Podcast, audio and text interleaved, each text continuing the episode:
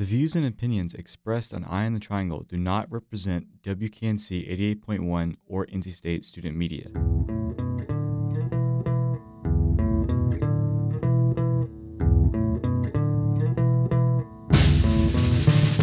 Your dial is currently turned to Eye on the Triangle on WKNC 88.1 FM HD1 Raleigh.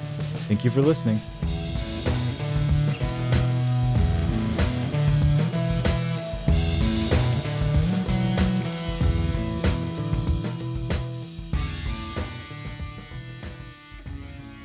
Good morning and welcome to WKNC's Eye on the Triangle.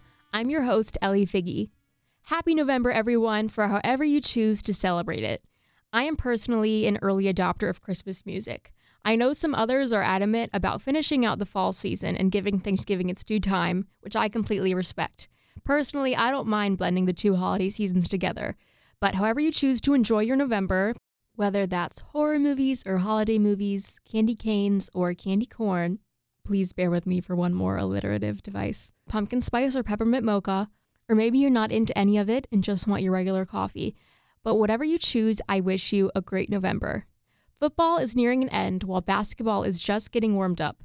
The technician provides comments on stars from both the men's and women's teams.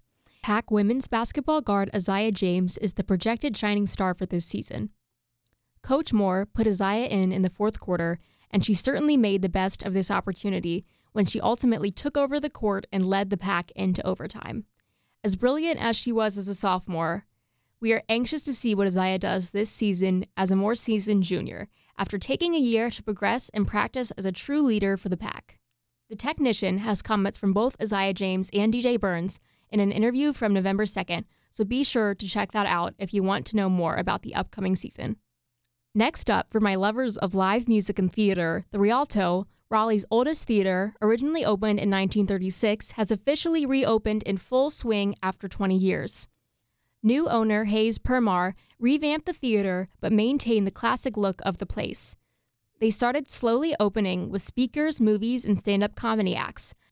Now they are fully open for live music as of this past weekend. Many musical artists started playing at the Rialto, including a favorite folk singer and fiddler of mine, Alison Krauss but Permar is especially excited to host a variety of local Raleigh artists. Also, in the next coming months, they will be broadcasting classic Christmas movies for visitors to view in the theater.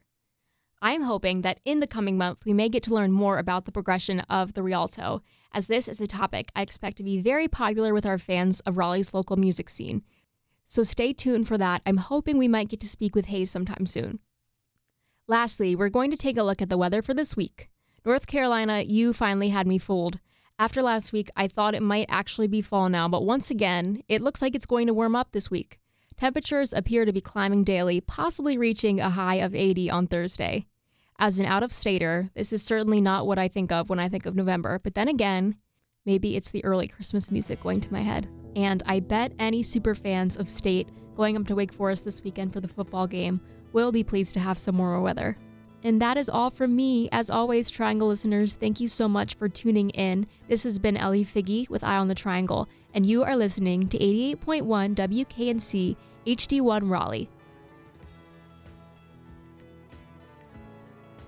Thank you for listening to this episode of Eye on the Triangle, the public affairs program of WKNC 88.1 FM HD1 Raleigh. To listen to past episodes of Eye in the Triangle or replay this one, please visit wknc.org forward slash podcasts. The music for this episode is titled Noah Stark by Krakatoa, and it was made available through a Creative Commons license. You can check wknc.org forward slash schedule to catch the next episode of Eye on the Triangle Live. Until then, this has been Nick Pinto with WKNC 88.1.